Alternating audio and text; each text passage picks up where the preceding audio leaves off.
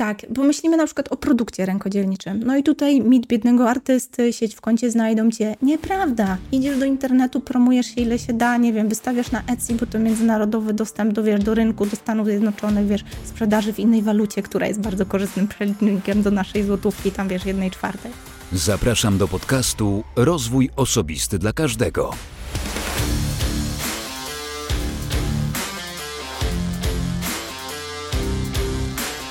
Dzień dobry, cześć. Ja nazywam się Wojtek Struzik, a ty słuchać będziesz 257 odcinka podcastu Rozwój Osobisty dla Każdego, który nagrywam dla wszystkich zainteresowanych świadomym i efektywnym rozwojem osobistym.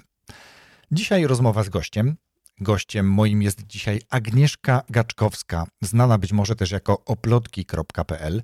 Z Agnieszką znamy się już kilka lat, o czym dzisiaj oczywiście w tej rozmowie też usłyszysz, a rozmowa dotyczy nie tylko rękodzielnictwa, w czym Agnieszka jest, jest ekspertem nie tylko w kontekście robienia rzeczy, ale również wspierania rzemieślników, twórców, mm, różnych ciekawych produktów, tak to nazwijmy, od y, makram, szalików, czapek, przez świece sojowe, mydełka tak itd. Tak mm, właśnie wspiera tych ludzi w tym, jak to wyceniać, jak docierać z tym do swoich y, klientów, ale również, no właśnie, pomaga ludziom niezwiązanym dzisiaj z rękodzielnictwem wykorzystywać rękodzielnictwo jako pewnego rodzaju terapia obecności, terapia zwana też jogą umysłu, e, wykorzystywaniem tego, że mamy chwilę dla siebie, żeby być właśnie ze sobą, przy okazji coś tworząc. Rozmowa, myślę, bardzo interesująca i nie przedłużając, gorąco zachęcam Cię do jej wysłuchania. No hej Wojtek, ja się tak cieszę, że jestem u Ciebie w podcaście i w końcu się spotkaliśmy w tym formacie. Z tej strony Agnieszka Gaczkowska z oplotki.pl i agnieszkagaczkowska.pl, a prywatnie wielka fanka podcastów, włącznie z jednym Twoim rozwojowym i wspólnie z moją rodzinką bajkowym. Oj, pamiętam te czasy, kiedy mm, pisałaś do mnie, że podcast bajkowy ratuje ci czy wam jako rodzinie e, życie i zdrowie, no bo dzieciaki faktycznie koncentrowały się na tym, co mm, w bajkowym słychać, a ty mogłaś skupić się na swojej pracy, o której dzisiaj trochę porozmawiamy właśnie przy okazji tego. Cieszę się również na to nasze spotkanie. Mm, umawialiśmy się, umawialiśmy gdzieś tam w międzyczasie, bo znamy się od w sumie 2019 roku, ale do tego też za chwilę wrócimy. Natomiast, żeby tradycji tego podcastu stało się zadość, to ja zapytam Ciebie, mm, Aga, jakie narzędzie e, dzisiaj stosujesz rozwojowe, które najlepiej się sprawdza i jest najbardziej efektywne? Co u Ciebie działa? Ha, ja powinnam powiedzieć, czego nie stosuję i byłoby tego mniej, ale myślę, że jesteśmy tu w podcaście, jestem chyba żywym dowodem, że formaty audio w tych dzisiejszych bombardujących nas przekazami czasach to formaty, które są dla mnie. Za chwilę będziemy też rozmawiać o tym, czym się zajmuję i ze względu na rękodzieło, w którym mocno siedzę, formaty audio, czyli podcasty, e-booki e, w formie audiobooków, czyli takich plików, gdzie można sobie coś odtwarzać właśnie w formacie audio, to są chyba najlepsze formaty dla mnie, bo ja często mam zajęte ręce, albo dziergam, albo projektuję jakieś nowe wzory, albo coś tam dłubię, rysuję, projektuję jakieś rzeczy do pracy, więc formaty audio są dla mnie idealne, jeżeli chodzi o rozwój. Mhm. Super, czyli najbardziej efektywne narzędzie, narzędzie formatów audio i cieszę się bardzo, bo no, to, to jest nasze, to jest nasze tak. podwórko. Oboje publikujemy swoje podcasty. E, ja jeszcze od niedawna również y, produkuję, nazwijmy to tak hucznie, może to brzmi, audiobooki, nie tylko swojej książki, ale, tak. ale też y, osób, które mi zaufały w tym, że, że mogę użyczyć swojego głosu na rzecz ich książek w wersji audio, więc faktycznie to też bardzo bliski dla mnie format. Um, powiedziałaś, że często masz ręce zajęte, więc za chwilę o tym porozmawiamy, ale ja jeszcze przypomnę historycznie trochę, e, o czym wspomniałem już. 2019 spotkaliśmy się na LinkedIn Local w Poznaniu. Pozdrawiamy przy okazji Agnieszkę Wnuk, która jest organizatorką tych wydarzeń w Poznaniu cały czas, konsekwentnie przez te wszystkie lata. I ja pamiętam to spotkanie, bo wrzucałaś swoją, czy jakby wszyscy wrzucali wizytówki do takiej puli, żeby można było coś wylosować. I twoja wizytówka wygrała, ona była szczególna. Opowiedz tak. o tej tak. wizytówce. Tak, pamiętam. Ja do dzisiaj mam te same wizytówki i przyznam się, że nie jest ich za wiele. Jesteśmy przyzwyczajeni, że drukujemy setki, dwusetki, tak? Zamawiamy w drukarniach takie, e, że tak powiem, wolumeny naszych wizytówek. Ja natomiast drukuję maksymalnie 100 i chyba minimalnie, bo chyba mniej nie można. E, po czym ręcznie wykonuję na nich różnego rodzaju detale. Kiedy przedstawiam się wizytówką oplotki, bo tak nazywa się ta organizacja, której przewodzę, no to o, jest wyhaftowane jako taki motek włóczki. Trzeba by to trochę zobaczyć. Wyglądam rzeczywiście jak taki mikroskopijny motek włóczki, często go jeszcze przewijam igłą. A ja myślę, że, że będzie można pokazać, e, w sensie jak ktoś będzie chciał zobaczyć, jak to wygląda oczywiście, to zapraszam już teraz na stronę rozwój osobisty dla każdego.pl łamane przez RODK 257, bo taki będzie numer naszego odcinka, więc tam będzie widać między innymi oczywiście tę wizytówkę Agnieszki, żeby zobaczyć w jaki no, w jakie różne sposoby możemy się odróżnić od konkurencji, wyróżnić na tle na przykład konkurencji. Przyznam, że najbardziej działa na ludzi ta igła przebijająca ten motek, bo rzeczywiście każdy trochę ostrożnie trzyma tą wizytówkę, nie wciska jej gdzieś tam do tylnej kieszeni spodni, bo się boi, że się Byłoby wiesz, ciężko. Skaleczy, tak.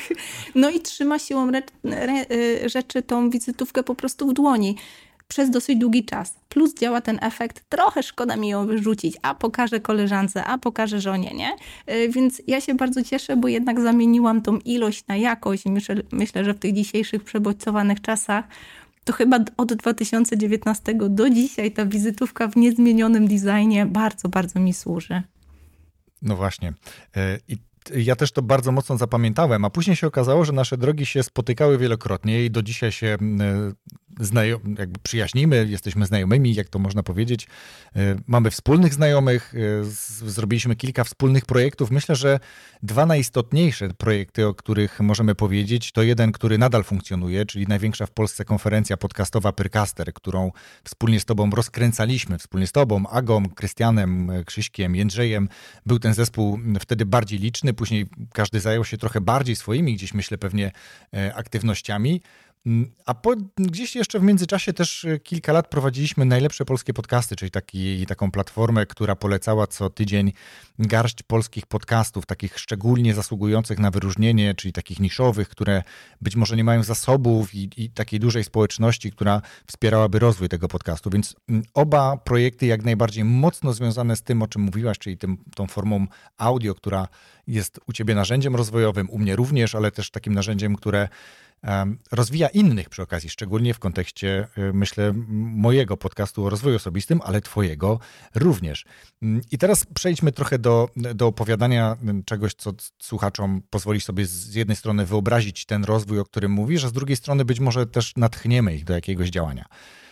Ten 2019 rok to była taka Agnieszka niepozorna, Mm, wtedy ten zespół twój to chyba była Agnieszka Solo, e, a tak. z czasem to się okazało, że dzisiaj, po tych pięciu latach, twój zespół liczy sobie? No, aktualnie 4-5 osób, zależy jak traktujemy zespół, ponieważ ja z wszystkim jestem na B2B, więc formalnie nikogo nie zatrudnia. Natomiast z wielkiego 10-osobowego zespołu po dużej optymalizacji jest nas 4 osoby ale myślę, że warto o tym powiedzieć, bo zespół nie zawsze równy zespołowi. Ja pracuję online, więc to też warto wspomnieć, że to nie jest taki zespół, jak sobie myślimy, idziemy do pracy, siadamy, pijemy mhm. kawę i gadamy w korpo kuchni. U mnie ten zespół jest rozproszony w różnych miejscowościach Polski i spotykamy się tylko na Zoomie. Każdy robi swoją robotę i dyskutujemy sobie na Slacku. No właśnie, ale to sama powiedziałaś ciekawie, z dziesięcioosobowego zespołu po optymalizacji jest cztery osoby. Ja myślę, że w międzyczasie pewnie tam e, plus minus też się robi, bo pewnie też outsourcujecie pewne rzeczy, więc to jest jakby myślę taka naturalna rzecz e, w tak. kontekście prowadzenia biznesu. E, ale ja też kojarzę, że w międzyczasie i książka powstała i parę innych rzeczy, więc faktycznie tam widać efekty tej pracy. Zresztą wspólni znajomi gdzieś wspierali się nawzajem, bo i Szymon Kryczka, którego też przy okazji pozdrawiamy, też tak. pomagał ci ze stroną przy okazji budowania, czy jakby zbierania e, społeczności do, do wydrukowania, wydania książki którą notabene też tu gdzieś mam na półce, więc, więc również ją od ciebie zakupiłem. Ale dobra, jak się, czy jakby, jak, w jaki sposób doszło do tego, że ten biznes, bo można go już nawet nazwać biznes, myślę, przez duże B, rozwinął się, bo rozmawialiśmy też trochę o afiliacji. Jaką rolę afiliacja odegrała też tutaj u Ciebie na, na, na drodze do zbudowania takiego właśnie biznesu?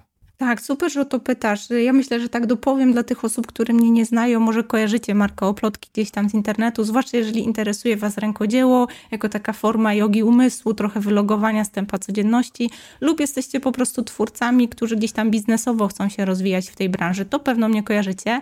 Natomiast no, mam świadomość, że nie wszyscy żyją rękodziełem tak intensywnie jak ja. Na tą chwilę nasza organizacja zajmuje się prowadzeniem warsztatów rękodzieła, takich stacjonarnych, ale też online'owej dla osób indywidualnych, ale też dla dużych organizacji i dużych korporacji. Tu jednym z naszych klientów jest Rosman, więc wszędzie się chwalę, żeby pokazać tą skalę jakby o, to tego mamy wspólnych znajomych jeszcze, bo w Rosmanie mamy też tak. Gosię Leduchowską, która jest Dokładnie. również twórczynią podcastu, jest trenerką w Rosmanie, więc to jest piękne, piękne środowisko. Dokładnie. E, natomiast z drugiej strony, taka druga gałąź tej mojej działalności to jest dzielenie się wszelkiej maści biznesowym know-how właśnie dla twórców rękodzieła. Ja mam taką osobistą misję podzielenia się tym, tą moją łatwością do robienia biznesu z osobami, które mam wrażenie troszeczkę potrzebują tych kompetencji. E, jestem wielką fanką polskiego rękodzieła i jednocześnie nie mogę patrzeć bezczynnie na to, jak te osoby się nie doceniają, źle wyceniają i po prostu jakby trochę stronią od tego biznesu, żyją mitem biednego artysty. Ja bardzo mocno walczę z tym i to jest ta taka, taka druga gałąź oplotki, czyli uczenie twórców rękodzieła dywersyfikacji przychodów poprzez jakieś narzędzia biznesowe, również te narzędzia biznesu online, czyli tutaj zakładamy produkty rękodzielnicze i ich sprzedaż, plus nauka rękodzieła w formie warsztatów czy kursów online'owych.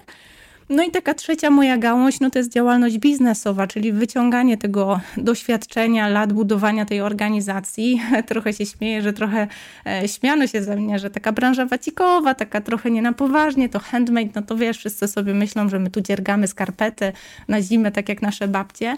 E, no i do mnie dotarło, że kiedy no, jestem żywym dowodem, jak świetnie prosperujący biznes można tutaj zbudować, dobrze zdywersyfikowany biznes, więc taki, wiesz, bogaty w różne strumienie przychodu, biznes, którego nie ruszył COVID, wręcz mhm. odwrotnie, on eksplodował w COVIDzie, no to trochę roszczę sobie prawo, żeby wyciągać to know-how z tej naszej branży handmade i dzielić się nim z innymi branżami, bo bardzo dużo rzeczy, które my tutaj stworzyłyśmy jako organizacja, e, to są takie bardzo aplikowalne modele, które można włożyć jeden do jeden właściwie do innych branż. Także Teraz stoimy na tym, ale fajnie, że powiedziałeś o tym, mm, jak to się zadziało, bo to właśnie ten rozwój osobisty, ta taka chęć do ciągłego wymyślania się na nowo sprawiła, że jestem tu, gdzie jestem. Dla mnie takim e, momentem przełomu był ten moment w ogóle rozpoczęcia, bo wiecie, to nie jest tak, że ja sobie wymyśliłam, będąc, nie wiem, w podstawówce, że ja no, zostanę. No, powiedzmy panią, tylko słuchaczom, tak ci przerwę, tak. że ty jesteś e, architektką, więc. E, Dokładnie nagle zawód, który jest przez wielu pożądany, zawód można powiedzieć ekskluzywny, a ty wybrałaś rękodzielnictwo. Dokładnie. I to jest taka śmieszna historia, ponieważ u mnie w domu rękodzieło było od dziecka bardzo naturalne. U mnie to było w domu tak jak jeść, spać czy oddychać. Ja trochę byłam zdziwiona, że inni tak nie mają. Odkryłam to dopiero jak byłam dorosła, że, że nie wszyscy w domu, wiesz, uczyli się tego rękodzieła, pracowali z nim i wykorzystywali jako takie narzędzie spędzania wspólnego czasu. U mnie babcia, dziadek, mama, tata, wszyscy, tak? Każdy coś tam innego, ale dłubali. I mogę śmiało powiedzieć, że to właśnie to zaprowadziło mnie na architekturę. To było takie przedłużenie, wiesz, jakiejś ekspresji twórczej, połączenie tego z takim, wiesz, blistrem bycia inżynierką. No i w momencie, kiedy tam po, po latach y, zdobywania doświadczenia w różnych pracowniach założyłam swoją, no to było takie ukoronowanie tej, tej kariery, tego rozwoju zawodowego. No oczywiście Zostałam mamą. No, myślę, to jest bardzo popularny taki pivot w życiorysach. Dzisiaj już trójki, dokładnie. Wtedy jeszcze dwójki i to po prostu pokazało mi, że jeżeli chcę wykonywać usługi architektoniczne na takim poziomie, pod którym chcę się podpisać swoim imieniem, nazwiskiem, no to jednocześnie nie dam rady mieć tyle czasu na rodzinę, ile bym chciała. Miałam chwilę takiej pauzy zawodowej. To był moment odwieszenia tej pracowni architektonicznej na kołek, powiedzmy na chwilę, kiedy dzieci troszkę nie podrosną, nie pójdą do przedszkola. Natomiast ja wróciłam do wszystkiego, co mnie na tą architekturę zaprowadziło, czyli właśnie do rękodzieła. Dziergałam, urządziłam całe swoje mieszkanie, wiesz, rękodziełem na każdym kroku. Widziałem, e, byłem. Tak, dokładnie, wszędzie to rękodzieło, dosłownie.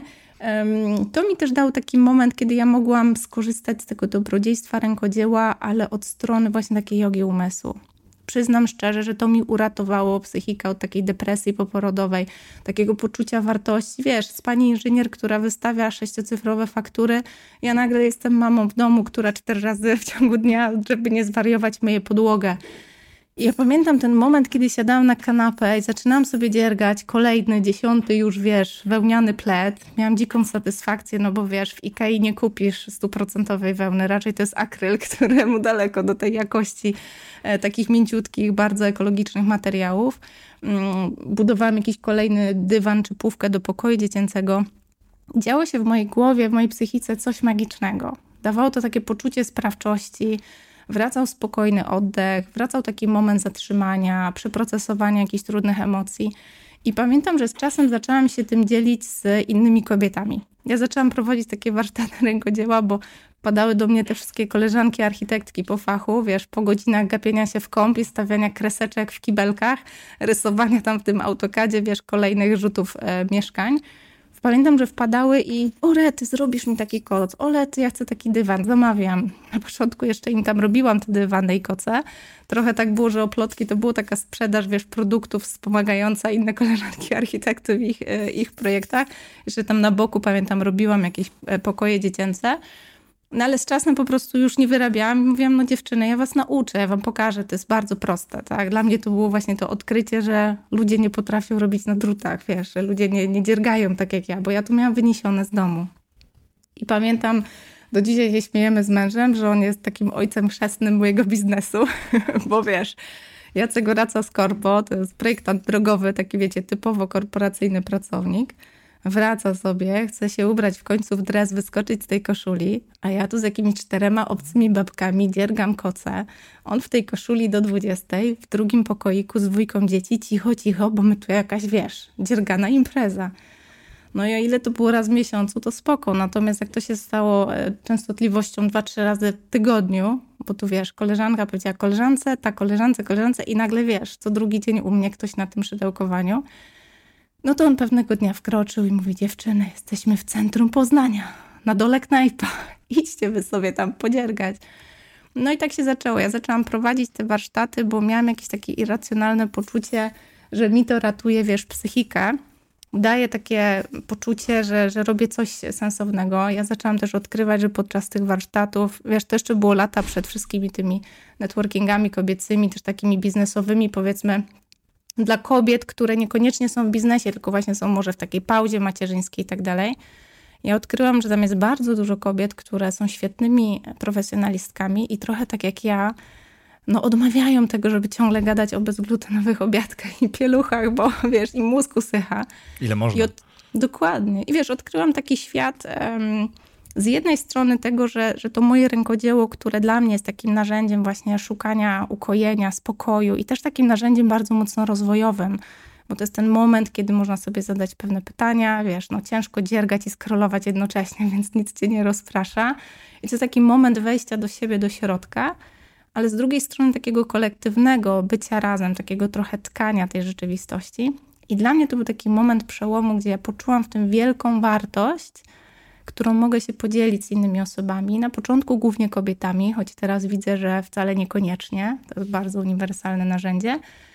I mogę powiedzieć, że to był taki moment odkrycia wielkiej wartości w tym rękodziele. Taki moment, wiesz, świadomego zadecydowania: wow, ja chcę to robić w życiu. Tylko teraz, jak to ubrać w model biznesowy? No właśnie, i wiesz co, i cieszę się, że miałem okazję poznać Cię właśnie na początku tej drogi. Ja sobie tu w międzyczasie wynotowałem kilka rzeczy, takie, które przychodziły mi do głowy w momencie, kiedy Ty y, opowiadałaś. I to, zanim do tego przejdę, to chcę Ci tylko powiedzieć, bo może nie masz tej świadomości, ale na każdym webinarze, który robię, y, tytułem wprowadzenia do tego, dlaczego podcasty są istotne, bo ja robię, robię webinary dla tych, którzy myślą o swoim podcaście i ja w tak. ten sposób dzielę się swoją wiedzą i doświadczeniem, to na jednym ze slajdów jest właśnie twój podcast. Bo ludzie często mają wyobrażenie o tym, że no dobra, no to faktycznie podcast może być dobrą, dobrą tubą, dobrym takim marketingiem treści, wyrażaniem swojej eksperckości, docieraniem do potencjalnie nowych klientów kiedyś przyszłych, tak? czy dzieleniem się swoją wiedzą i doświadczeniem, nawet bez pomysłu monetyzowania tego. Ale tak. do tego najczęściej doklejane są branże takie związane które się najłatwiej jakby kojarzy. Finanse, ubezpieczenia, tak, e, tak. edukacja, tak. rozwój. A, a, jak ktoś sobie pomyśli, ale jak rękodzielnictwo w podcaście? No to jesteś jakby żywym tego przykładem, prawda? Bo tam jeszcze jest kilka innych przykładów, jak e, rzęsolożka, czy, czy coś w tym rodzaju, tak. te, te branże niszowe, które świetnie radzą sobie właśnie w tej komunikacji audio. Ale to jest jakby jedna rzecz taka. Tutaj jakby chylę czoła i jesteś autentycznym przykładem tego, że podcasty działają w różnych niszach. A to, co chcę powiedzieć y, tutaj, żeby słuchacze też mieli jasność, bo ja o tym wiem, ale niekoniecznie słuchacze przecież będą wiedzieć, to mm, ja pamiętam, że ty na każdy rok określałaś sobie jakąś konkretną strategię, wokół której się koncentrujesz. I to był rok jakiejś marki, to był rok komunikacji. W roku komunikacji pamiętam, że było cię wtedy faktycznie tak, dużo w internecie.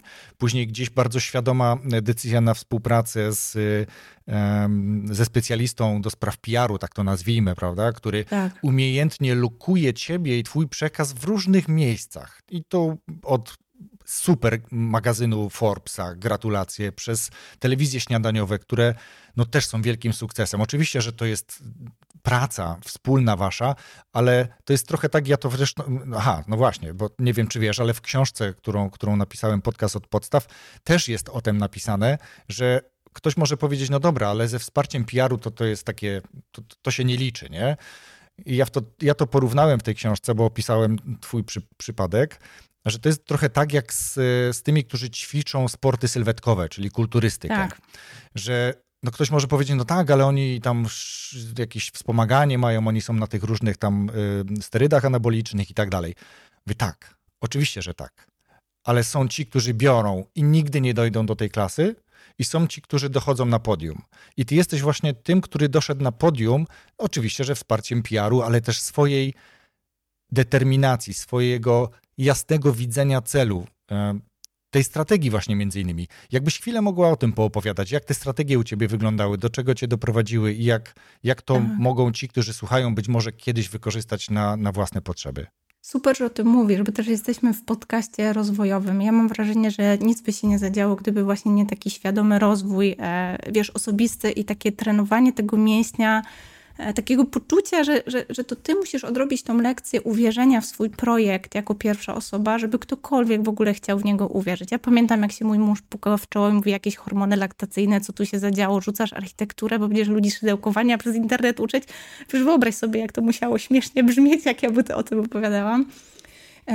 Ale do czego zmierzam, że ja pamiętam, że kiedy y, był ten właśnie moment, kiedy Forbes Women wyróżnił, wiesz, mój podcast, to ja miałam takie przedziwne, y, pomieszane uczucie. Z jednej strony, wiesz, dzika frajda, że wow, taki, wiesz, taki tytuł mnie tu wyróżnia. Kupiłam sobie tą gazetę, pamiętam, po domu, paradowałam, zdjęcia sobie robiłam, wiesz, wszędzie na social mediach się chwaliłam, ludzie gratulowali, ale później był taki moment, ale ja ciągle nagrywam to samo, ja ciągle jestem tą samą Agnieszką i mój przekaz się nie zmienił ani o milimetr tylko ze względu na to, że właśnie Forbes mnie dostrzegł. I to samo było z tym PR-em, że to było nagłaśnianie czegoś, co dużo wcześniej się zaczęło, dużo wcześniej tak jakby ja potrzebowałam zrozumieć, że to jest ważne, że to jest potrzebne.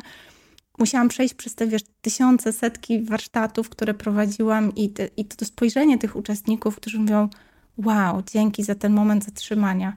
Wiesz, tam były takie przełomy, że ludzie sobie podsumowywali, wiesz, kawałek swojego życia i mówili, o rety, to ja mogę coś zmienić. O wow, ja mogę zadecydować inaczej.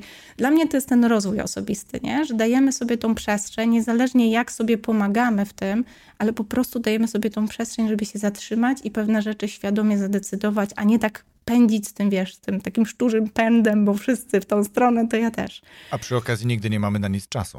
Dokładnie, dokładnie. Mhm. Też mamy takie czasy, nie? że wiesz, że jest ten taki kult, wiesz, pośpiechu, optymalizacji, wiesz, jak tutaj, wiesz, więcej rzeczy w ten grafik wcisnąć, ja temu wszystkiemu powiedziałam stop na odwrót.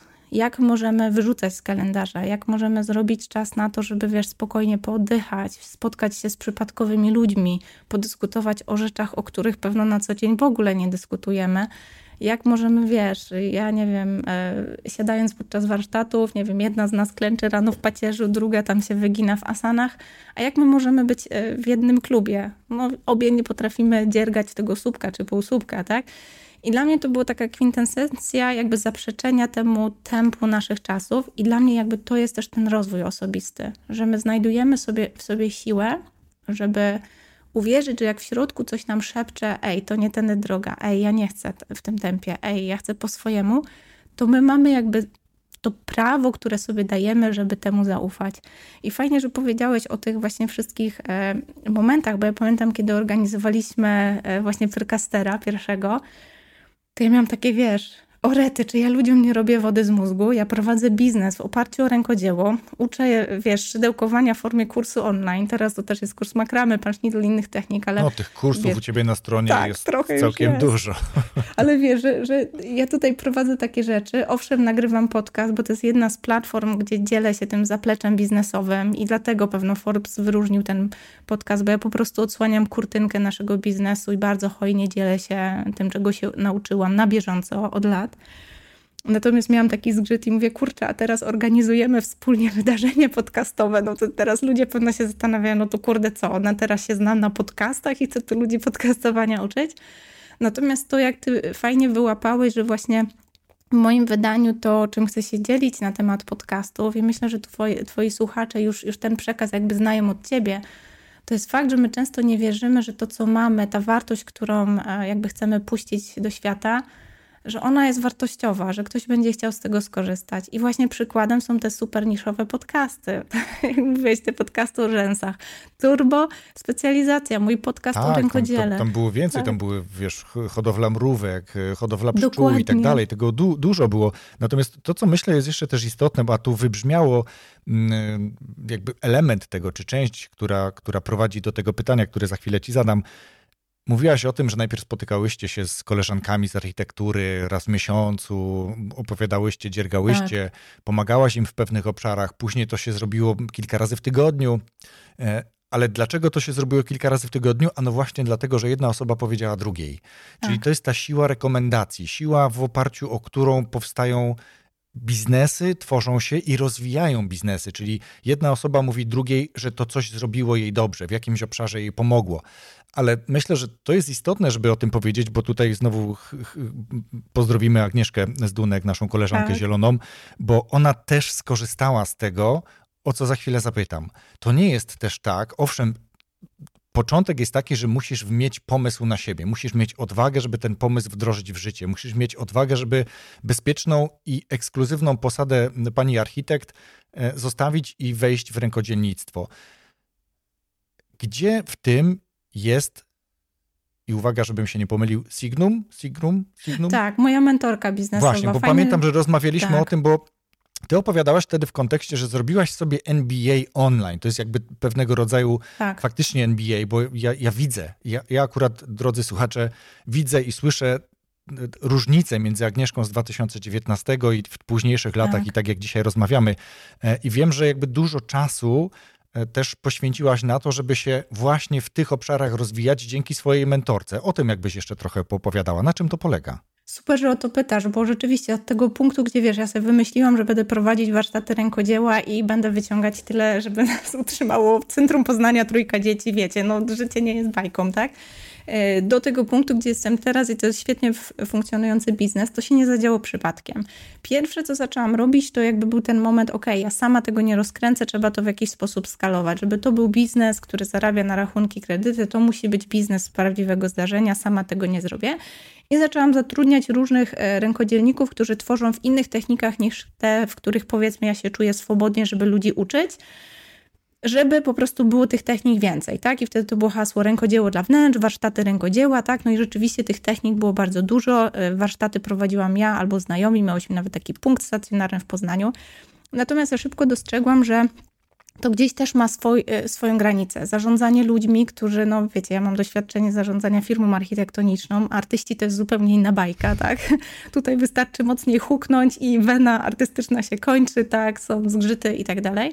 I ja zobaczyłam, że to jest bardzo zupełnie inna specyfika zarządzania takim zespołem i tu się nie sprawdza zatrudnianie na cieplutki etat, tu się bardziej sprawdza relacja taka B2B, gdzie ja też wspomagam jako liderka w takich kompetencjach przedsiębiorczości. Tak, ja bardzo lubię mieć partnerów w biznesie, a nie podwykonawców czy pracowników.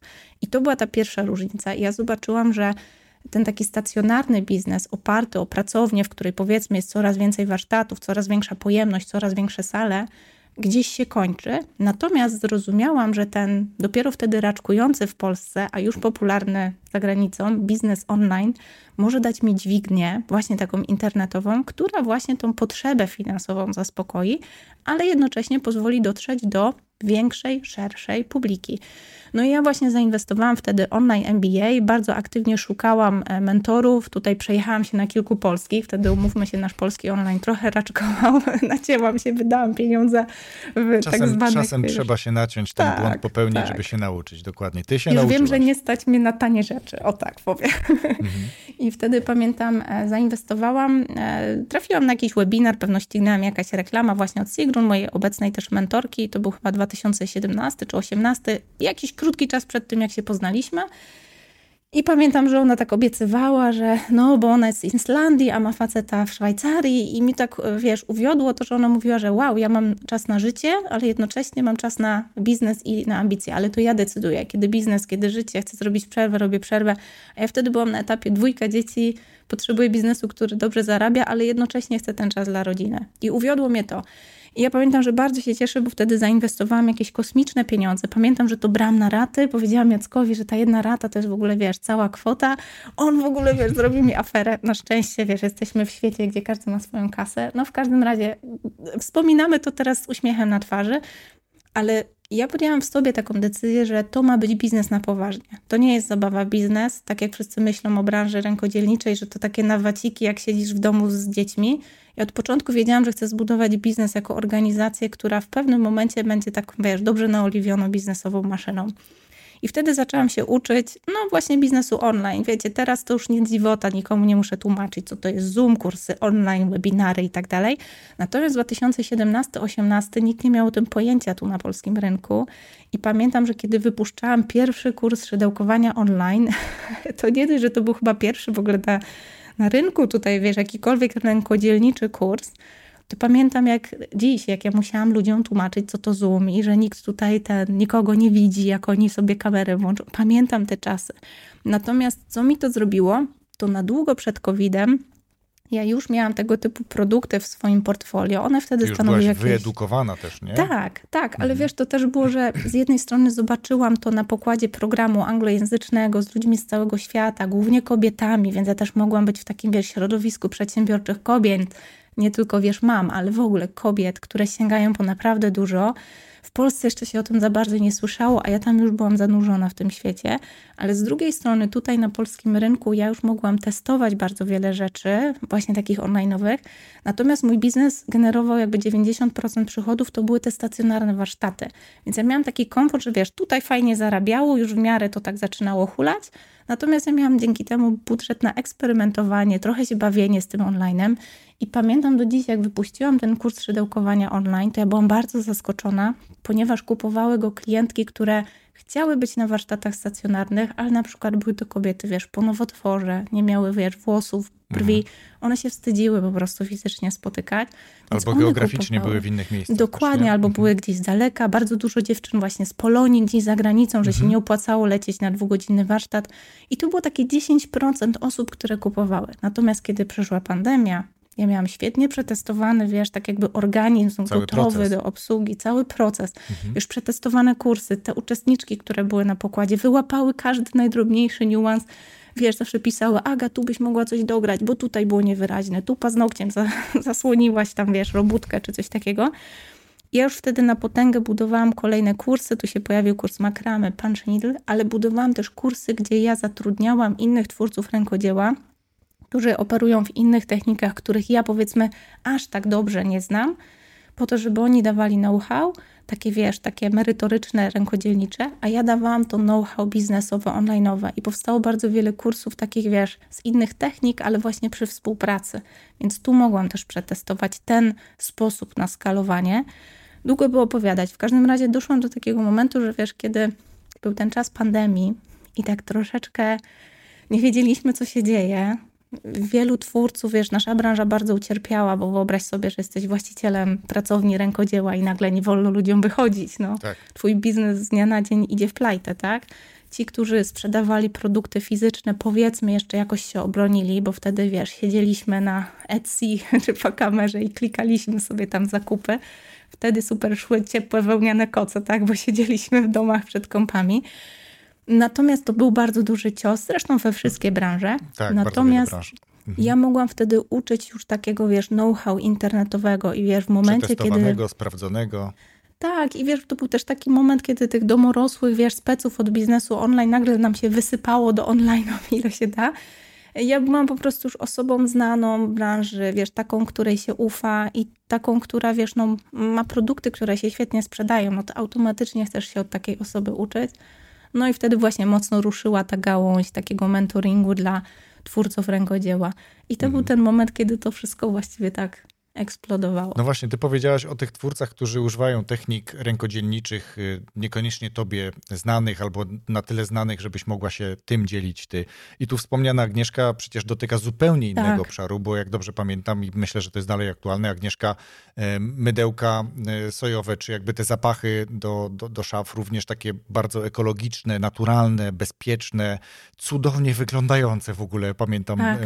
masę zdjęć Agnieszki produktów wtedy w internecie więc to może być wszystko. Ktoś struga w drewnie e, figurki, ktoś robi e, obrazy czy cokolwiek innego. To wszystko jest jakby ten obszar. I teraz chcę w ramach tego przejść do zupełnie innego, mm, do zupełnie innej strony Twojego biznesu, bo teraz dużo mówisz o tym, jak ten biznes się rozwijał, jak go rozwijałaś, e, tak. jakie były pobudki, o zespole, o, o, o, sile rekomendacji. Myślę, że afiliacja, która wcześniej się trochę pojawiła, której bardzo nie rozwijaliśmy, jest po prostu wyższym poziomem rekomendacji, bo rekomendacja to jest po prostu ktoś mówi komuś, że to jest dobre, a afiliacja to jest ktoś mówi komuś, że to jest dobre i tu masz link i on jeszcze z tego ma parę złotych, tak. natomiast nie zrobi tego najczęściej, jeśli w to nie wierzy, jeśli to faktycznie nie jest coś autentycznego, więc po prostu on autentycznie dzieli się czymś, co go w jakiś sposób zainteresowało, spowodowało, że mm, uznał, że to jest wartościowe, a jeszcze dodatkowo może parę złotych dzięki tej rekomendacji płatnej, czyli afiliacji e, uzyskać. Natomiast ja chcę teraz przejść na tą drugą stronę tych osób, o których trochę wspominałaś. Powiedziałaś o o marce Rossmana. Ja myślę, że takich firm tak. jest całkiem dużo, bo ja sam miałem przyjemność prowadzić dla jednej z firm, e, znaczy w sumie dla kilku, ale tu akurat dla, dla jednej z firm w ramach takiego projektu well-beingu dla pracowników. E, ja prowadziłem webinary, ale ty prowadzisz też takie zajęcia właśnie dla tych pracowników, które dzisiaj są o tyle istotne, że ci ludzie potrzebują nie tylko treningu z tego, jak rozmawiać e, w pracy czy z klientem, czyli takiej komunikacji, tych relacji interpersonalnych, czy też tego, w jaki sposób jakieś twarde kompetencje rozbudowywać, jak korzystać z jakichś programów, z Office'a, Teamsa i tych wszystkich innych rzeczy, ale ci ludzie potrzebują zrobić coś takiego, co właśnie tak jak ciebie zatrzyma na chwilę i spowoduje, że nie będę się rozpraszać telewizorem, komputerem, telefonem. Ja tutaj tobie pokazywałem, nie wiem, czy ta nasza rozmowa będzie w formie Aha, wideo, ale jeśli będzie w formie wideo dostępna, to właśnie pokazuję czapę, którą zrobiła moja córa, w której bardzo lubię e, zimą spacerować, więc to są właśnie takie, takie aktywności, które w tych czasach robią bardzo dobrze ludziom, bo nie tylko chodzi o zrobienie tej czapki, to jest jakby efekt uboczny tego wszystkiego tak naprawdę, a przede wszystkim chodzi o to, że ci ludzie mają czas dla siebie, dla swoich myśli, dla spokoju, dla tak, oddechu, dla przepracowania pewnych rzeczy. Dostajesz jakieś informacje od tych uczestników później, co im to robiło, jak oni się czuli po tych warsztatach. Y, zakładam, że wiele osób, liczę na to, że wiele osób zostaje z tym i faktycznie praktykuje sobie takie rękodzieło nie tylko dla rękodzieła, dla produktu, ale właśnie dla chwili tworzenia tego produktu, która to chwila, myślę, robi najlepiej czy najwięcej dobrego.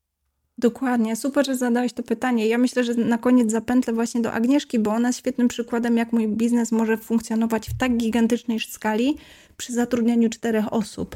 Tak, także na przykładzie Agi mogę pokazać, jak to wygląda od, zap od zaplecza, ale rzeczywiście ważne jest to, co powiedziałeś i ja sobie nie uzmysławiałam, jak wielką wartość jestem w stanie dać e, pracownikom dużych organizacji, dopóki właśnie firma Rossmann nie zgłosiła się do nas w czasie pandemii.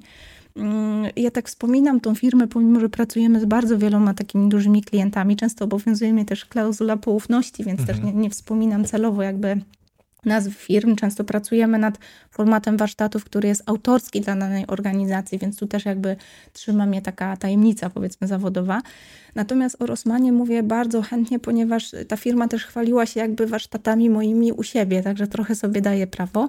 Natomiast do czego zmierzam? To była pandemia i jedna z y, pracownic właśnie tej firmy, odpowiedzialna za właśnie takie organizowanie różnego rodzaju zajęć, zgłosiła się do nas i pamiętam tą rozmowę, że właśnie tutaj od początku było wiadomo, że chodziło o to, aby dać pracownikom, no wiecie, pamiętamy ten czas e, pandemii. Jedni pracowali tak jakby na froncie, czyli wychodzili do ludzi, bali się o swoje zdrowie, wiecie, w maseczkach i tak dalej. Tak, nie każdy sobie, mógł pracować zdalnie, prawda? Nie każda tak. funkcja, nie każde stanowisko jest do, możliwe do przeprowadzenia zdalnie. Zgadza Natomiast się. tam było tak, że cała organizacja tak naprawdę, wiesz, no, ktoś, kto siedzi na kasie versus ktoś, kto siedzi, nie wiem, w HR-ach i zarządza jakąś logistyką e, ludzką, no i siedzi sobie w domu, tak?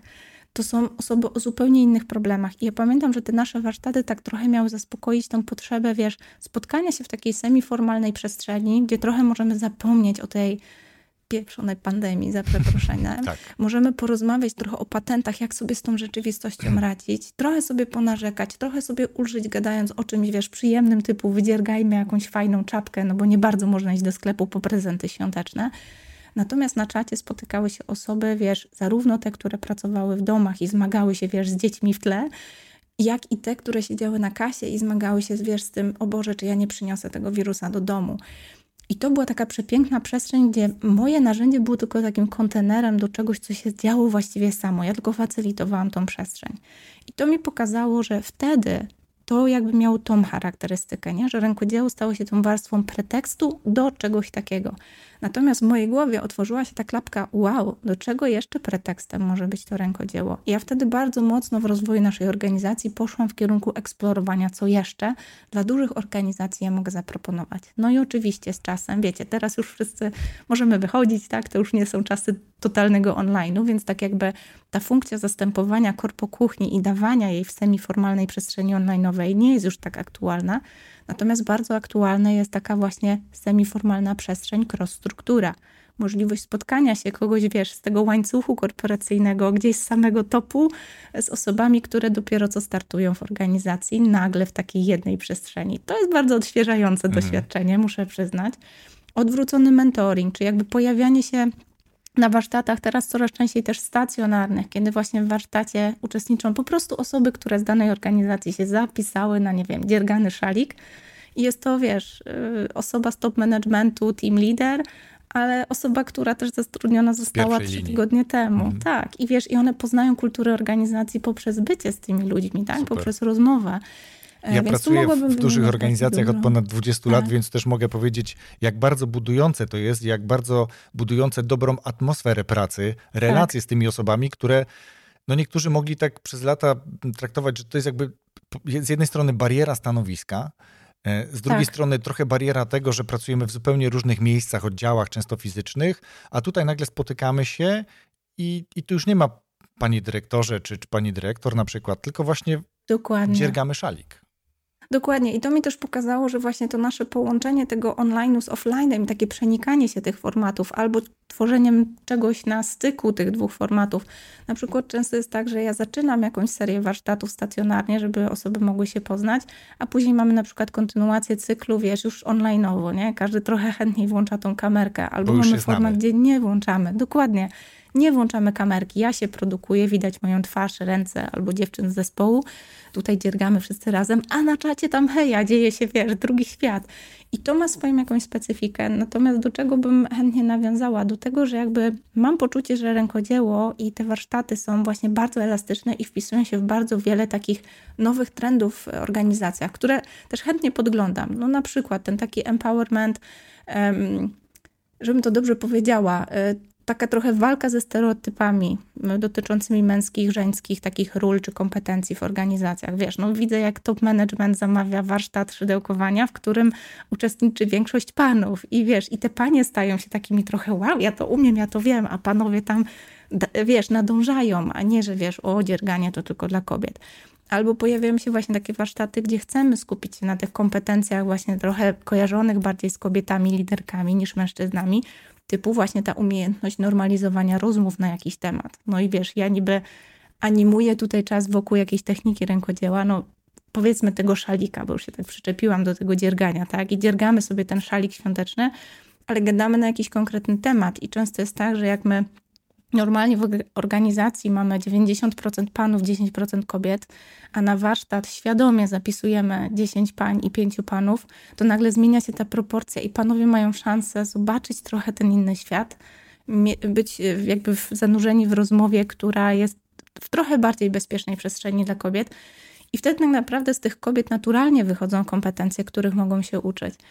Co mi się też bardzo podoba, to jest to, że ja mogę te warsztaty współprojektować z powiedzmy team liderami, osobami z HR-ów e, i my możemy troszeczkę przemycać takie rzeczy, które chcemy w organizacji w jakiś sposób animować. Mhm. Tak, trochę zapraszamy na warsztat, ale ja mogę zaprojektować jakąś ankietę, zadać konkretne pytania, trochę w takiej właśnie znowu semiformalnej rozmowie wyłuskać odpowiedzi, pogłębić, wiesz, jakieś pytania, bo to nie jest wypowiedź w ankiecie, wiesz, w Google, tylko to jest po prostu żywa rozmowa. Albo możemy skupić się na wzmacnianiu jakichś konkretnych kompetencji, czy wręcz obserwowaniu zachowań w jakimś zespole, tak? Często po moich warsztatach gdzieś tutaj wjeżdża jakieś, nie wiem, szkolenie diska albo galupa, i trochę tak jest, że wiesz, ja w dwie godziny warsztatu nagle wszyscy są na ty, znają się jakby 10 lat w ogóle konie kradli i my wchodzimy na takie bardzo intensywne szkolenie gdzieś tam pracujące na naszych mocnych stronach, no zupełnie inne jest wykorzystanie budżetu wtedy, kiedy my po prostu siadamy do takiego szkolenia. I to jest, Ale myślę, jeszcze, mhm. no, I to jest, myślę, ciekawe, Wiesz, chciałam... tak, mów, mów. Sorry, wiesz, dwie gaduły się spotkały. Tak, tak. Ale chciałam nawiązać do tego, co zapętliłam, żeby zamknąć tą pętlę właśnie, e, co o Adze powiedziałam. Zresztą Aga, serdeczne pozdrowienia, jak słuchasz. E, z Agnieszką też się znamy 100 lat, właściwie współtworzyliśmy tego pierwszego podcastera i trochę tak się zaczęły jakieś wspólne projekty. E, natomiast Spotkania Agnieszka jest na kawę też takim... Tak, dokładnie. Myślę, że tam trzeba jechać Wrócimy. obejrzeć, Moja tabliczka, czy jakby tak. Agnieszki tabliczka jest cały czas w moim samochodzie, więc tu już wymieniliśmy się komentarzami w mediach. Tak, nasza historia zbieraliśmy, słuchajcie, na piec do Borui taki, i zawieźliśmy ten piec, a tabliczka ciągle u Wojtka. Tak. Także jest okazja, żeby na kawę Koniecznie. Jechać. Ale do czego zmierzam? Że właśnie Agnieszka jest dla mnie takim przykładem, że tej branży mogłybyśmy z powodzeniem konkurować. Natomiast zamieniłyśmy konkurencję na świetną współpracę. Agnieszka, my się śmiejemy, że Agnieszka jest specką od pachnącego rękodzieła, wiecie, mydła, świece sojowe czy pszczele i tak dalej, kursy, jak to robić. Ona też prowadzi kursy online. Ja robię wszystko, co mięciutkie, jakieś makrama, druty i tak dalej, co pluszowe. tam z wełną związane, to ja, pluszowe, tak. Natomiast co nam pokazało, że właśnie kiedy pojawia się taki duży klient, którego ja no po prostu nie jestem sama w stanie obsłużyć, a też chcę wzbogacić moją ofertę, to właśnie tacy partnerzy jak Agnieszka, z którymi ja się mogłam podzielić wszystkim, co wiem, całym moim know-how i dzięki temu, to znaczy nie chcę mówić dzięki temu, bo Aga i tak by była tam, gdzie jest, po prostu trochę szybciej można to robić, tak? Nie musimy tych błędów popełniać w kosztowny sposób, tylko a, ty tak zrobiłaś? O, dzięki za cynka, tu nie wpadłam w tą dziurę to ja mam partnerów, z którymi mogę brać takie duże zlecenia, tak? I kiedy ja składam na przykład ofertę, ktoś nas pyta, o Pani Agnieszko, by nam tu Pani zrobiła jakieś świąteczne warsztaty, to ja mówię, dobrze, to chcecie tutaj dziergać szaliki, może jakieś czy obrazy całodniowe, czy świece sojowe, czy mydełka, czy chcecie tutaj hafty, czy coś. I ja mogę do, bardzo do rana wymieniać te techniki. Tak, bo mamy tych partnerów. Każdy z nas prowadzi niezależne, świetnie prosperujące biznesy. Najczęściej utrzymujemy się właśnie z warsztatów stacjonarnych, kursów online, dużej dy dywersyfikacji tej naszej działalności, tak? bo każdy tak naprawdę tych modeli podgląda też u mnie, czy wymyśla samemu i my możemy je agregować u siebie, pokazywać, tak? inspirować się nawzajem. Natomiast to sprawia, że my przestajemy ze sobą konkurować, a zaczynamy, zaczynamy myśleć o tej branży, wow, co jeszcze jest możliwe, jak połączymy siły. Mhm. I to jest ten właśnie ja, fajny ja przykład, myślę, że, że duże organizacje W wielu takich biznesowych e, poradnikach, książkach, nawet autobiografiach e, osób sukcesu często pojawia się model, który mówi o tym nie konkuruj, współpracuj z konkurencją. I to daje największe tak. korzyści, czego ty tutaj jakby przedstawiłaś najlepszy tego dowód. Natomiast ja chciałem powiedzieć o, o tej części związanej z tym, że jakby to rękodzielnictwo nie jest związane tylko z produktem, bo tak jakby przez, myślę, wielu osób, przez wiele osób przez długi okres czasu może, czy, czy, czy jest pewnie to postrzegane właśnie w ten sposób, że no rękodzielnictwo efektem tego ma być czapka, ma być szalik, ma być makrama, ma być tak. cokolwiek innego, tak? Obrus, czy serweta, czy nawet y, jak to koniakowska już jest też bielizna, tak? Więc no, tak. to nie o to chodzi. Bo to jest w moim odczuciu, oczywiście, ja też mogę się mylić, no, możemy mieć różne podejście do, do, do wielu tematów, ale ta czapka, którą pokazywałem, to jest efekt uboczny czegoś. To jest efekt tego, że ja ten czas poświęciłem na bycie ze sobą, na byciem bardziej uważnym, na to, że przy okazji tego ja się wyciszam, ja się uspokajam, ja lepiej oddycham i masę takich rzeczy prozdrowotnych, o których ja często też mówię w swoim e, podcaście, dlatego myślę, że to jest dosyć istotne, e, żeby popatrzeć na to od tej strony nie tylko zrobię ci, tylko przy okazji tego, że zrobię ci szalik, ja zrobię sobie dobrze w sferze swojego zdrowia psychicznego przede wszystkim, ale też i zarazem e, fizycznego, bo jak już rozmawiałem kilka odcinków temu z Gosią Henkę, to, to właśnie często jest tak, że zdrowie psychiczne, tak. jeśli jest niedobre, to często rzutuje na zdrowie fizyczne. Nie? To raczej nie odwrotnie. Więc tu, tu, cieszę się, że jakby ten twój biznes to nie jest jakby tylko biznes, który oczywiście, że jest świetnym jakby sukcesem, tak ja to postrzegam, ale też daje ludziom wartość. Oprócz tego, że ty zarabiasz i twój zespół zarabia, to ci ludzie mają z tego korzyść nie tylko w postaci samych produktów, ale właśnie takiego procesu autorefleksji, e, zatrzymania. Mnie się bardzo spodobało to co, to, co powiedziałaś na początku e, tej jogi umysłu, tak? czyli tej takiej, takiego, takiej elastyczności tego, co, co możemy sobie też przy okazji tego zafundować. Tak, fajnie, że o tym powiedziałaś, bo ja mam wrażenie, że właśnie współpraca z dużymi korporacjami nazwała mi coś, co ja tylko intuicyjnie czułam, czy ja, czy moi klienci, tak? Że kupowali kurs, bo wiedzieli, że ja chcę się nauczyć dziergać, bo ja potrzebuję chwili dla siebie. Najczęściej tak mówiły, wiesz, mamy, które miały podkorek, wiesz, wszystkiego. Natomiast praca właśnie z dużymi organizacjami, no ja musiałam tę ofertę jakoś napisać, stworzyć, wysłać, żeby to miało ręce i nogi. I zazwyczaj to musi być jak najbardziej krótkie. Więc te hasła typu, wiesz, darcie pierza 2.0, czyli wiesz, siedzenie w kręgu, rozmawianie, ale przy czymś konstruktywnym, co nam daje jakąś, wiesz, jakieś poczucie mhm. e, zrobienia obowiązku. Czy właśnie ta yoga umysłu. To były terminy, które zostały ukute tak naprawdę na warsztatach albo podczas rozmów z partnerami, którzy się zastanawiali, czy wiesz, mówili do mnie, niech mi pani tu uzasadni, jak ja to mam przełożonemu tak. położyć na stół, bo tu się KPI muszą no, e, zgadzać. Tak jest. I pamiętam tak jest. Ten, ten moment, kiedy ktoś mi właśnie zwrócił uwagę, że wiesz, bardzo dużo jest benefitu, wiesz, karty benefit sportowe i tak dalej, baseny, wszelkiej maści sporty i tak dalej, tego jest pełno. A co jak nie jesteś sportowy? No to co możesz sobie zafundować albo zafundować swojemu pracownikowi, żeby go dopieścić? I tutaj jeden z właśnie z pracowników, który organizuje takie, takie właśnie dopieszczanie pracowników danej E, firmy mówił właśnie o tej rozrywce intelektualnej, mhm. że bardzo jest potrzebne w dzisiejszych czasach takie świadome zadbanie o tą przestrzeń do wylogowania się z tempa codzienności. Jeżeli my nie mamy, wiesz, e, no jakiegoś coachingu, czy jakiegoś wręcz takiego świadomego dbania o to zdrowie psychiczne, to prędzej czy później w tym kołowrotku po prostu mamy podkorek, no i wiadomo, wypalenie, tak, to jest zbyt duży koszt dla organizacji. Lepiej zapobiegać niż leczyć. I kiedy zaczęliśmy gdzieś tam się też zagłębiać w różnego rodzaju badania, smutne, bo w Polsce za dużo ich nie ma, natomiast na świecie już jest coraz więcej. Obserwowaliśmy, nie wiem, Toma Brady'ego, który, wiesz, zdobył tam złoty medal, wiesz, pływacki i tak dalej, a tutaj siedząc podczas covidowych zawodów dziergał na drutach i opowiadał o tym, jak ważny to jest proces mentalny dla niego, aby osiągnąć mistrzostwo w swoim fachu, to nagle organizacje zaczęły się bardzo otwierać na tą narrację jakby dostrzegać ją po swojemu. Ale do czego bym tu chciała jeszcze tylko nawiązać, że ja pamiętam, kiedy e, mówiłam, ja miałam taki, wiesz, moment e, takiego, gdzie ja mogę powiedzieć o tej idei, żeby zostać wysłuchaną i żeby ona nie wydawała się właśnie takim trochę gadaniem, takim, no dobra, dobra, tam fajnie sobie mówicie, tylko żeby to było tak na poważnie. I pamiętam, że aplikowałam e, do TEDxu, TEDx Warsaw Women, ja tam powiedziałam dokładnie to, co mówię tutaj, czyli jak ważna jest ta yoga umysłu, jak ważna jest w dużych organizacjach, jak ważne jest świadome dawanie To było to wystąpienie po angielsku, jak się nie mylę. Tak, i ja to mówiłam po angielsku, bo miałam poczucie, że kurczę, jeszcze jak powiem po angielsku, to to będzie jeszcze bardziej takie światowe, nie? Że trochę tak mamy jako Polska, nie? Mhm. Że tak w te światowe trendy się zapatrzamy. I pamiętam, że miałam niesamowity feedback, właśnie taki bardzo międzynarodowy. Tam się też pojawiło dużo takich, e, wiesz, propozycji i tak dalej. Ale do czego zmierzam? Że kiedy ja to powiedziałam w ten sposób, to ja miałam tak, taką wielką satysfakcję, że to ciągle jest to samo, tak? To samo, co robię w tej organizacji, to samo, co mówię. Natomiast to ludzie zaczęli traktować bardziej na poważnie ten przekaz. Bo to nie jest tak, że wiesz, że nagle teraz inaczej siadasz z tym szydełkiem czy drutami i inaczej dziergasz i inaczej, wiesz, oddech ci się uspokaja i inaczej jest to praktyka trochę takiej jogi, no tak jak yoga, nie? że jak mhm. ją praktykujesz, to ona ma efekty. tylko po prostu ludzie zaczęli inaczej słuchać.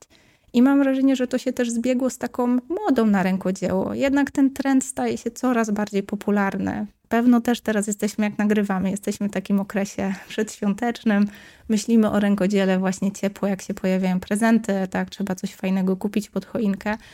No to wtedy patrzymy w tym kierunku produktu. Natomiast moja mowa mocno mówiła o procesie, że produkt swoją drogą, świetny dar od serca. Natomiast ten dar, który ty możesz sobie podarować, to zrobienie tego produktu własnoręcznie, bo ty dając ten produkt jako ten namacalny, wiesz, efekt tego procesu, dajesz sobie ten proces, a on jest największym darem, jaki my możemy sobie dać swojemu rozwojowi osobistemu. Mhm. Mhm. Ja powiem, że tak myślę, taka jeszcze jedna klamra mi się tu na koniec pojawia, e, że nie wiem, czy zaobserwowałaś, ale w ostatnich latach, y, nie mówię o trzech latach, ale powiedzmy tam ostatnich kilkudziesięcioleciach, znikały z polskiego rynku wszelakie rzemiosła. E, coraz tak. trudniej znaleźć dobre, dobrego szewca, coraz e, trudniej znaleźć dobrego krawca. To bardzo często już są wiekowe osoby i jakby wraz ze schyłkiem ich życia i sprawności takiej e, manualnej po prostu jest schyłek tego rzemiosła. Trochę to rzemiosło wróciło za sprawą mody na przykład na barbershopy, tak? czy jakby na, na, tak, na barberów, czyli wrócili męscy fryzjerzy, goli brody i, i jakby to odżyło. Natomiast to, co ty mówisz, to też pokazuje, że to rękodzielnictwo szerzej ożywa, to, to rzemiosło szerzej ożywa, bo jakby wszyscy rzuciliśmy się na to, że studia są ważne, po studiach będę menadżerem, będę kimś, natomiast mhm. na świecie e, ta sprawiedliwość jest, czy jakby była trochę większa niż w pewnym momencie w Polsce, czyli te osoby pracujące fizycznie, no bo rzemiosło, rzemiosło jakby z tym się kojarzy, zarabiały znacznie mniej niż osoby na stanowiskach, tak to nazwijmy. Natomiast no, dzisiaj ta sytuacja się tak. odwraca tak. i ludzie, którzy mają fach w ręku, czyli przez lata wypracowali sobie jakieś techniki, wypracowali sobie swoje marki, to oni też potrafią się cenić, o czym ty też mówisz, czyli uczysz ludzi, którzy dzisiaj pracują, e, wytwarzając jakieś e, homemade'owe rzeczy, czyli jakieś rzeczy własnoręcznie e, produkowane, żeby oni się też trochę lepiej cenili, że to nie jest ta manufaktura odtwarzania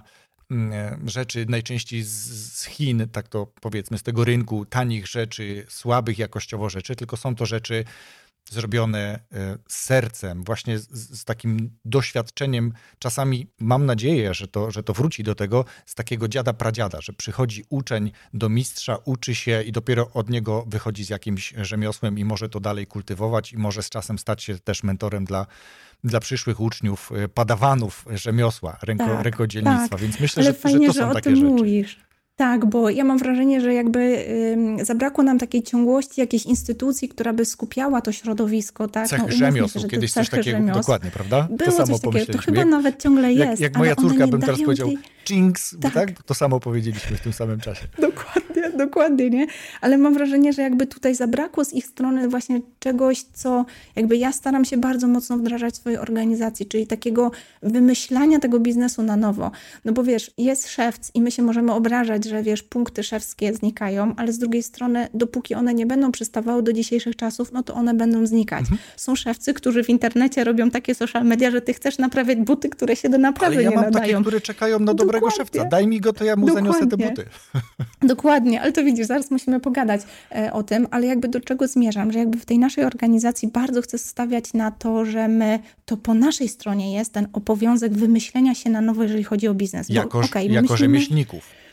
Tak, mhm. bo myślimy na przykład o produkcie rękodzielniczym. No i tutaj mit biednego artysty, sieć tak. w kącie znajdą cię. Nieprawda. Idziesz do internetu, promujesz się ile się da, nie wiem, wystawiasz na Etsy, bo to międzynarodowy dostęp do, wiesz, do rynku, do tak. Stanów Zjednoczonych, wiesz, sprzedaży w innej walucie, która jest bardzo korzystnym przelicznikiem do naszej no, złotówki. Tam, wiesz, jednej czwartej. pięć, prawda? Dokładnie albo idziesz w kierunku jakiś partner z właśnie modeli afiliacyjnej, gdzie po prostu płacisz komuś kawałek od swojej prowizji za to, żeby ktoś ci robił marketing, mhm. a ty się skupiasz na swoim rzemiośle i się rozwijasz. Na tym korze. Warsztaty rękodzieła? Dokładnie. Proszę bardzo, możesz mieć sta stacjonarną pracownię i robić to tak troszkę oldschoolowo, ale bądź na social mediach, żeby ludzie wiedzieli, gdzie cię znaleźć. Zatrudnij wirtualną asystentkę, która ci całą tą promocję odhaczy, albo zainwestuj trochę w reklamę pod tytułem Warsztaty Rękodzieła Online, bo dotrzesz do ludzi na całym świecie. Tak. Za chwilę będą chcieli Masz rację, teraz jak, jak to mówisz, to mi się pojawiają takie obrazy, jak, jak ludzie za co ich z jednej strony podziwiam, no bo to, to jest właśnie to wykorzystywanie świadome pewnych nośników, pewnych mediów. Jak,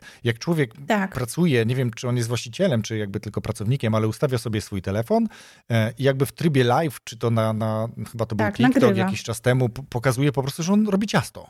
On robi ciasto tak. na chleb, on robi ciasto. Jakieś ludzie patrzą na coś, co my, my, my, my, widzimy efekt końcowy chleb, tak? Jeszcze on robi taki, wiesz, to nie jest ten odpiek, który możemy kupić w każdym dyskoncie, tylko prawdziwy chleb na zakwasie. Jest pokazany Dokładnie. cały jakby proces tam krok po kroku i my patrzymy na to, co jeszcze kilkadziesiąt lat temu było naturalne, a my dzisiaj się zachwycamy tym, że ktoś robi chleb na zakwasie, że ktoś potrafi świetnie wykorzystywać drukarkę 3D i robi kapitalne stroje do, do jakichś takich, zapomniałem, uciekło mi teraz słowo, do, do przebierania się w różne postacie z gier czy filmów, nie? Więc to, to są takie fantastyczne rzeczy, więc ja się bardzo cieszę, że o tym rozmawiamy, bo z jednej strony oczywiście, że jest to pewnego rodzaju zachęcenie ludzi do tego, żeby szukali swojego miejsca w biznesie, tak jak ty znalazłaś, a z drugiej strony pokazania to, że rękodzielnictwo w tym konkretnym przypadku to nie jest tylko produkt, ale właśnie cały proces i to, ile korzyści może nam to, to dać. Ale ja mam jakby jeszcze takie pytanie, bo.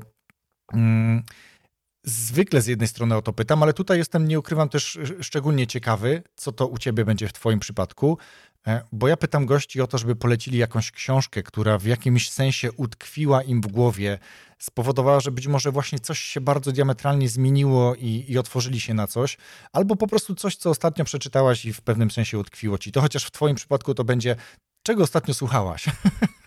Ty, ja się nawet przygotowałam, słuchaj, przeglądałam moją biblioteczkę, która po prostu nie ma dna i mówię, no nie, no jak ja mam wybrać jedną książkę, ale poza swoją oczywiście, Jasne. nieskromnie.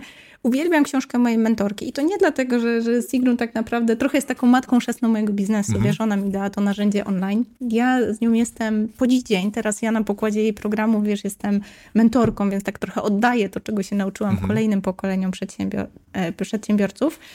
Ale uwielbiam tą książkę dlatego, że po pierwsze jest bardzo krótka. To jest taka cienka książka, którą w jeden wieczór się łyka. I to jest książka, która opisuje jej proces uczenia, jak zrobić pierwszy kurs online i go świetnie sprzedać, czyli też badania rynku i tak dalej. Mhm. Natomiast za co bardzo lubię tą książkę, tak trochę osobiście, to to jest to pokazanie, jak biznes online jest bardzo, bardzo E, różny od takiego tradycyjnego biznesu. To potwierdza. Bo ona w tej książce pokazuje proces, który sprzedaje. Ona sprzedaje go za parę tysięcy dolców, żeby zrobić, wiesz, dziesięciotygodniowy kurs u niej tam gdzieś w styczniu, lutym. A ona go opisuje ze, ze szczegółami w tej książce. I dla mnie to jest ta definicja biznesu online. Pomnożysz dzieląc. Im więcej się dzielisz, tym więcej do ciebie wraca. Ale dla mnie ona jest też tak osobiście bardzo ważna ze względu na to, że ja po raz pierwszy jakby trafiłam do czyjejś książki, jako taki przykład sukcesu. Ona tym wymienia wiele biznesów właśnie kobiecych, mhm. które zaczynały z nią i wiesz, na przestrzeni lat się rozwijały i pokazuje też, że to jest konsekwencja, że to jest taki trochę bardziej maraton niż sprint, że to nie jest tak, że ona dała jakieś narzędzie i to samo, e, wiesz. Ale pamiętam ten moment, wiesz, czytania tej książki. Ja nie wiedziałam, że tam jestem opisana. To jest I pamiętam, jak ja ją nie? czytam i mówię, łorety, ja jestem w tej książce. Wiesz, osoba, którą podziwiasz i jest dla ciebie jakąś taką, wiesz, taką figurą, taką właśnie, no taką mentorką, nagle pisze o tobie z takim podziwem. Ja się jeszcze śmieję, bo ja jakby wydałam swoją książkę, zresztą to była, wiesz, kampania crowdfundingowa, tak. self-publishing, więc całe wielkie przedsięwzięcie. To wtedy zatrudniałam 10 osób, żeby ten projekt skończyć. Ja ją wydałam jako pierwsza, a moja mentorka wydała swoją książkę jako druga i ona w, te, w tej książce też tak trochę, wiesz, wspominała, że wow, ja też mam ten przywilej uczenia się od moich uczniów, że to już jest zerwanie z tym paradygmatem, wiesz, przyzwyczajeni jesteśmy uczniowie mentor. pikusie w szkole, tak. nie? I wiesz, my uczniowie, tu nauczyciel, na rzecz kręgu, czyli, czyli czegoś, co w mojej organizacji, zresztą wiesz, ja wszędzie mam ten motyw kółka, tak? tak? Dla mnie to jest ta kwintesencja właśnie tego, jak uczymy się jak rozwijamy się w XXI wieku i pewno będzie to pogłębiało się, że to jest koniec paradygmatu jeden mądry, reszta się uczy. To jest paradygmat kręgu, w którym wszyscy nawzajem jesteśmy jednocześnie mentorami i menti. Dlatego ta książka jest dla mnie takim, To jeszcze wiesz, powiedz w takim razie, jaki tytuł ma ta książka? Bo tak, Właśnie muszę przeczytać, mnie, mnie, tu ją, mnie tu ją pokazywałaś, ale słuchacze niekoniecznie będą oglądać, tylko będą słuchać. Tak, to jest Kickstart Your Online Business create an online course and start to make sales. By Sigrun. Sigrun to jest autorka i można ją dostać na Amazonie. Teraz chyba jest za trzy dolce, bo to jest taka, wiecie, książeczka naprawdę króciutka, więc łyka się w jeden wieczór. Można też w audiobooku. To ja podlinkuję Także tutaj do opisu tego odcinka podcastu. Jak ktoś będzie chciał, to e, nie wiem, czy akurat zmieści się to w opisie w aplikacji do słuchania podcastów, ale na pewno dam, wrzucam link do, e, do strony na, na, na stronie rozwój osobisty dla każdego.pl, mm, gdzie ten opis podcastu, jakieś wprowadzenie do naszej rozmowy będzie się znajdowało i będzie się znajdował na pewno też link do tej książki e, i być może zdjęcie, o której rozmawialiśmy, twojej wizytówki. To tutaj od razu powiem, pamiętaj, potrzebuję zdjęcia tak, twojej to wizytówki. Na pewno. Aga, pięknie dziękuję za tę rozmowę. Myślę, że z jednej strony pełna inspiracji, e, otuchy i takiego zachęcenia do, do działania, dawanie takiej odwagi dla ludzi, którzy dzisiaj mierzą się z myślami, ale też zachęcenia do tego, żeby usiąść w fotelu z ciepłą herbatą, z szydełkiem, czy być może nie wiem, znalezienia miejsca do tego, żeby zrobić to mydełko czy świeczkę, o której rozmawialiśmy w przypadku powoływania się na Agnieszkę.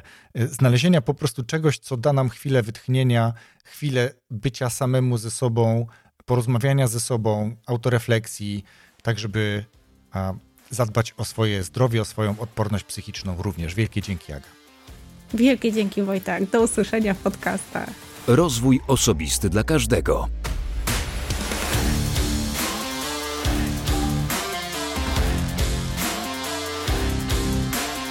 Dziękuję za wysłuchanie tej rozmowy do końca. Ja dla siebie z tej rozmowy wiele wyniosłem, e, między innymi dlatego, że właśnie często mówię w podcaście o tym, aby znaleźć chwilę dla siebie, aby znaleźć chwilę na autorefleksję, po to właśnie, aby się zatrzymać, po to właśnie, aby nie pędzić tak jak e, zwykle pędzimy na co dzień, goniąc za jakimiś celami, za pieniędzmi, za mm, realizacją swoich celów, ale również po to, żeby ten cel zrealizować, zatrzymać się właśnie na chwilę. I to myślę jest największa wartość z dzisiejszej rozmowy, ale wierzę, że Ty również mogłeś, mogłaś zachować z tej rozmowy znacznie więcej dla siebie. Zachęcam do wejścia na stronę rozwój osobisty dla każdego.pl łamane przez RODK 257 po to, aby zobaczyć na przykład Agnieszki genialną wizytówkę i parę innych rzeczy, o których właśnie dzisiaj rozmawialiśmy. Raz jeszcze pięknie dziękuję i zapraszam za tydzień w piątek do nowego odcinka podcastu Rozwój Osobisty dla każdego.